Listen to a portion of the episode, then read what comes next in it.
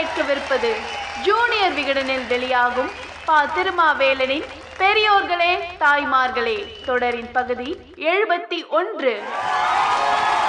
பெரியோர்களே தாய்மார்களே.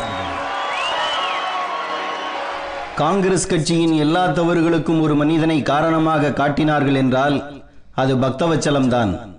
இதை அந்த கட்சியின் எதிரிகள் மட்டுமல்ல சொந்த கட்சிக்காரர்களே சொன்னதுதான் பக்தவச்சலம் சந்தித்த சோகம்.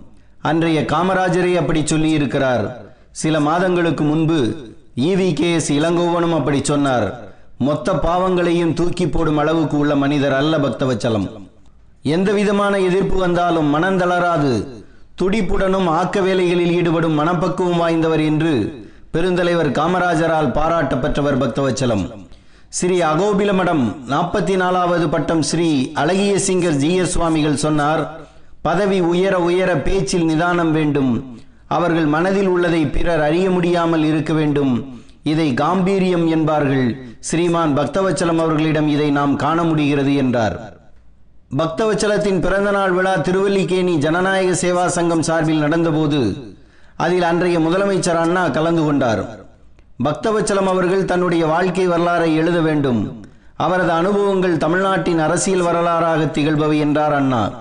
கலைஞர் கருணாநிதி பல நிர்வாக நுணுக்கங்களை சட்டசபை வாத திறமைகளை பக்தவச்சலத்திடம் இருந்துதான் கற்றுக்கொண்டார். துரோணரிடம் ஏகலைவன் தூரத்தில் இருந்து வித்தை கற்றுக்கொண்டதைப் போல நான் கற்றுக்கொண்டேன். ஒரே ஒரு வித்தியாசம் இவர் கட்டை விரலை காணிக்கை கேட்காத துரோணாச்சாரியார் என்று கருணாநிதியே மனப்பூர்வமாக சொல்லியிருக்கிறார். இடையில் பத்தொன்பது மாதங்கள் நீங்களாக தொடர்ச்சியாக பதினேழு ஆண்டு காலம் தமிழ்நாட்டில் அமைச்சராக இருந்த ஒரே மனிதர் பக்தவச்சலம் மட்டும்தான். அவருக்கு முன்னும் அப்படி யாரும் இருந்தது இல்லை பின்னும் இருந்தது இல்லை. ஆயிரத்தி தொள்ளாயிரத்தி நாற்பத்தி ஆறில் பிரகாசம் அமைச்சரவையில் பொதுப்பணி மற்றும் நெடுஞ்சாலைத்துறை அமைச்சர் அடுத்த ஆண்டு ஓமந்தூரார் அமைச்சரவையில் திட்டமிடுதல் மற்றும் பொதுப்பணித்துறை அமைச்சர் ஆயிரத்தி தொள்ளாயிரத்தி நாற்பத்தி ஒன்பதில் பி. எஸ். குமாரசாமி ராஜா தலைமையில் அமைந்த அமைச்சரவையில் பொதுப்பணி மற்றும் செய்தித்துறை அமைச்சர் ஆயிரத்தி தொள்ளாயிரத்தி ஐம்பத்தி ரெண்டில் அமைந்த ராஜாஜி அமைச்சரவையில் இவருக்கு இடம் தரப்படவில்லை என்றாலும் தனி ஆந்திரா பிரிந்த பிறகு அமைந்த புதிய அமைச்சரவையில் விவசாய அமைச்சராக்கப்பட்டார். காமராஜர் முதல்வரான போதும் முதலில் இவர் விவசாய அமைச்சர். ஆயிரத்தி தொள்ளாயிரத்தி ஐம்பத்தி ஆறில் மொழிவாரி மாகாணம் பிரிந்த பிறகு இவர் கைத்தொழில் அமைச்சர். ஐம்பத்தேழு தேர்தல் வெற்றிக்கு பிறகு காமராஜர் அமைத்த அமைச்சரவையில் உள்துறை மற்றும் இந்து சமய அறநிலையத்துறை அமைச்சர். ஆயிரத்தி தொள்ளாயிரத்தி அறுபத்தி ரெண்டு தேர்தல் வெற்றிக்கு பிறகு காமராஜர் அமைச்சரவையில் நிதி மற்றும் இந்து சமய அறநிலையத்துறை அமைச்சர். ஆயிரத்தி தொள்ளாயிரத்தி அறுபத்தி மூன்றில் காமராஜர் பதவி விலகிய போது முதலமைச்சர் நாற்காலி பக்தவச்சலத்துக்கே வந்து சேர்ந்தது. அதாவது ஆயிரத்தி தொள்ளாயிரத்தி நாற்பத்தாறு முதல் ஆயிரத்தி தொள்ளாயிரத்தி அறுபத்தி மூன்று வரை அமைச்சராகவும் அறுபத்தி மூன்று முதல் அறுபத்தி ஏழு வரை தமிழ்நாட்டின் முதலமைச்சராகவும் என இருபத்தோரு ஆண்டுகள் தொடர்ச்சியாக தமிழகத்தை நிர்வாகம் செய்தவர் பக்தவச்சலம் தான் பக்தவச்சலம் மட்டும்தான். கீழ் பவானி திட்டம் மணிமுத்தாறு திட்டம் ஆரணியாற்று திட்டம் மேட்டூர் கால்வாய் திட்டம் ஏரிகள் நீர்ப்பாசன திட்டம் காவேரி திடல் தண்ணீர் திட்டம் ஆகியவை இவர் முயற்சியால் உருவாக்கப்பட்டவை. மெய்யாற்று திட்டம் பைக்காரா மின் திட்டம் மதுரை மின்சார நிலையம் பாவநாசம் மின்சார திட்டம் விரிவு சென்னை நகர மின் உற்பத்தி நிலையம் பேசின் பிரிட்ஜ் நிலையத்தை பெரிதுபடுத்துதல் சென்னை மேட்டூர் மின் இணைப்பு திட்டம் ஆகியவை இவர் கொண்டு வந்தவை.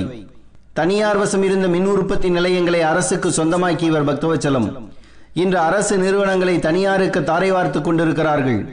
மின்சாரம் தயாரிக்க துப்பு இல்லாத அரசாங்கம் பச்சையாக பல நூறு கோடி கொடுத்து தனியாரிடம் மின்சாரம் வாங்கும் அவல நிலை இன்று. இன்றைய அமைச்சர்கள் தனியாருக்கு அமைச்சராக இருக்கிறார்கள். அன்றைய அமைச்சர்கள் மக்களின் அமைச்சர்களாக இருந்துள்ளார்கள்.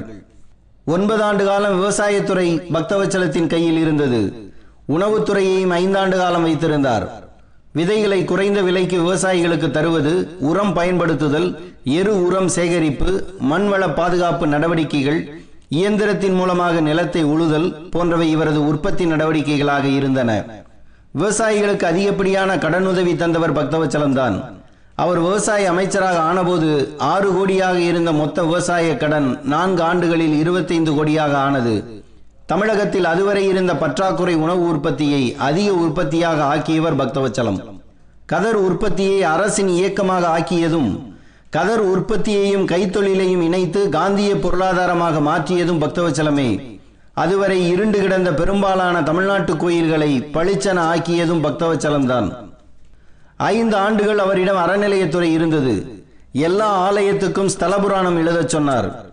கோயில்களில் திருப்பாவை திருவம்பாவை பாடச் சொன்னார். நாதஸ்வர பயிற்சி வகுப்புகள் சங்கீத பயிற்சி வகுப்புகளை எல்லா கோவில்களிலும் நடத்தச் சொன்னார். வேதாகமங்களை போதிக்க வகுப்புகள் தொடங்கியதும் இவர்தான். அனைத்து கோயில்களையும் கண்காணிக்க குழுக்களை அமைத்தார்.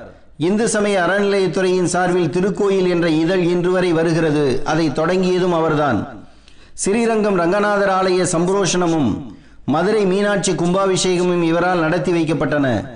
முக்கிய கோயில்களில் குங்குமம் விபூதி பன்னீர் போன்றவற்றை தயாரிக்க வேண்டும் என்று கட்டளையிட்டவரும் இவரே. ஏழைகள் குறைந்த செலவில் திருமணம் செய்து கொள்ள திருமண மண்டபங்கள் அமைக்க வேண்டும் என்பதும் இவரது சிந்தனையே. கோயில் வருமானத்தில் கல்விச்சாலைகள் தொடங்க வேண்டும் என்றவர் இவர். குற்றாலம் பராசக்தி கல்லூரி அப்படி அமைக்கப்பட்டதுதான். பக்தவச்சலம் தீவிரமான ராம பக்தர். தினமும் காலையில் எழுந்ததும் ஸ்ரீராம ஜெயம் எழுதுவார். கோட்டைக்கு சென்று உட்கார்ந்ததும் ஸ்ரீராம ஜெயம் எழுதுவார். மயிலாப்பூர் ஆஞ்சநேயர் கோயிலை அவரது வாகனம் கடந்தால் லேசாக நிற்கும். இவர் வணங்கிய பிறகுதான் வண்டி வேகம் பிடிக்கும். அப்படிப்பட்ட பக்தவச்சலம் கோயில்களை சோசியல் வெல்ஃபேர் சென்டர்கள் என்று சொன்னார். இந்து சமய அறநிலைய சட்டத்தின் நோக்கம் சிதையாமல் கோயில்களை பாதுகாத்த ஒருவருக்கு சிலை வைக்க வேண்டுமானால் பக்தவச்சலத்துக்கு வைக்கலாம். கோயில்கள் சுவாமிக்காக அல்ல சுவாமிக்கு கோயில் தேவையில்லை கோயில்கள் மக்களுக்காக என்றவர் அவர். மதசார்பற்ற அரசாங்கம் கோயில்களில் ஏன் தலையிட வேண்டும் என்று கேட்டபோது கோயில்களில் எல்லாம் சரியாகத்தான் நடக்கும் என்று அரசாங்கம் சும்மா இருக்க முடியாது என்று பதில் தந்தவர் பக்தவச்சலம். கடவுள் தமிழ் இவை இரண்டுமே எல்லோருக்கும் அப்பாற்பட்டது. கடவுளை தாங்குகிறேன் என்றும் தமிழை காக்கிறேன் என்றும் யாரும் சொல்ல வேண்டியதில்லை என்று சொன்னவர் பக்தவச்சலம். விளைவுகளை பற்றி கவலைப்படாமல் எந்த சமரசத்துக்கும் ஆளாகாமல் தான் நினைத்ததை தெய்வதாட்சண்யம் பார்க்காமல் செய்யும் முதலமைச்சராக பக்தவச்சலம் இருந்தார். தமிழ்நாட்டு அரசியலில் ராஜாஜியையும் பெரியாரையும் சமதூரத்தில் வைத்து விமர்சித்தவர் பக்தவச்சலம் மட்டும்தான். ராஜாஜியின் ஆதரவாளராக இவர் இருந்திருந்தால் ஆயிரத்தி தொள்ளாயிரத்தி அறுபத்தி மூணில் வந்த முதலமைச்சர் பதவி ஆயிரத்தி தொள்ளாயிரத்தி நாற்பத்தி ஒன்பதில் வந்திருக்க கூடும். ஆகஸ்ட் புரட்சியை விமர்சித்த ராஜாஜியை காங்கிரசுக்குள் அனுமதிக்க கூடாது என்று பக்தவச்சலம் எடுத்து வைத்த வாத திறமைதான் காமராஜருக்கே கை கொடுத்தது. ராஜாஜியின் சுதந்திரா கட்சியை விமர்சிக்க காமராஜர் உள்ளிட்ட காங்கிரஸ் தலைவர்களே தயங்கிய போது கடுமையாக விமர்சித்தவர் பக்தவச்சலம் தான் அன்றைய காமராஜர் ஆட்சியை பச்சை தமிழர் ஆட்சி என்று ஆதரித்து வந்தார் பெரியார். காமராஜர் அமைச்சரவையில் அங்கம் வகித்த பக்தவச்சலம் இந்த ஆதரவை விபரீதமான உறவு என்று கண்டித்தார். காங்கிரஸ் மேடைகளில் பெரியாரை பேசவிடக்கூடாது என்றார் அவர். இது காங்கிரசின் தேசிய கண்ணோட்டத்தை சிதைக்கும் என்றார். காமராஜருக்கு ஆதரவான பத்திரிகையாளர் ஒருவரே காமராஜருக்கு எதிராக இவரை கொம்பு சீவிவிட முயற்சித்த போது தியாகம் செய்தவருக்கு கிடைத்த வாய்ப்பை விட எனக்கு அதிக வாய்ப்பு கிடைத்து விட்டது. ஓய்வு எடுத்துக்கொள்ளும் பக்குவத்தை எப்போதே பெற்றுவிட்டேன் என்றவர் பக்தவச்சலம். காமராஜர் பதவி விலகிய போது அவரை பதவி விலக வேண்டாம் என்றவர் இவர். காமராஜர் பதவி விலகினால் அந்த பதவி தனக்கு கிடைக்கும் என்று நினைக்கவில்லை. சட்டம் பயின்று அல்லாடி கிருஷ்ணசாமி ஐயரிடம் ஜூனியராக இருந்து நன்றாகவே சம்பாதித்து தேசிய சேவை ஆற்றுவதற்காக தொழிலை விட்டு விடுதலை போராட்டத்தில் இறங்கும் போது எப்படி இருந்தாரோ அப்படியே வாழ்நாளில் இறுதி வரை பக்தவச்சலம் இருந்தார். பலரும் சேர்ந்து செய்த பாவங்களுக்கு பழியை சுமர்ந்தார் அரசியல் அப்படித்தான். திரைமறைவு ரகசியங்கள் எல்லாம் இங்கு ராஜதந்திரங்கள் மனச்சாட்சியுடன் செய்பவையெல்லாம் பெரும் பாவங்கள்.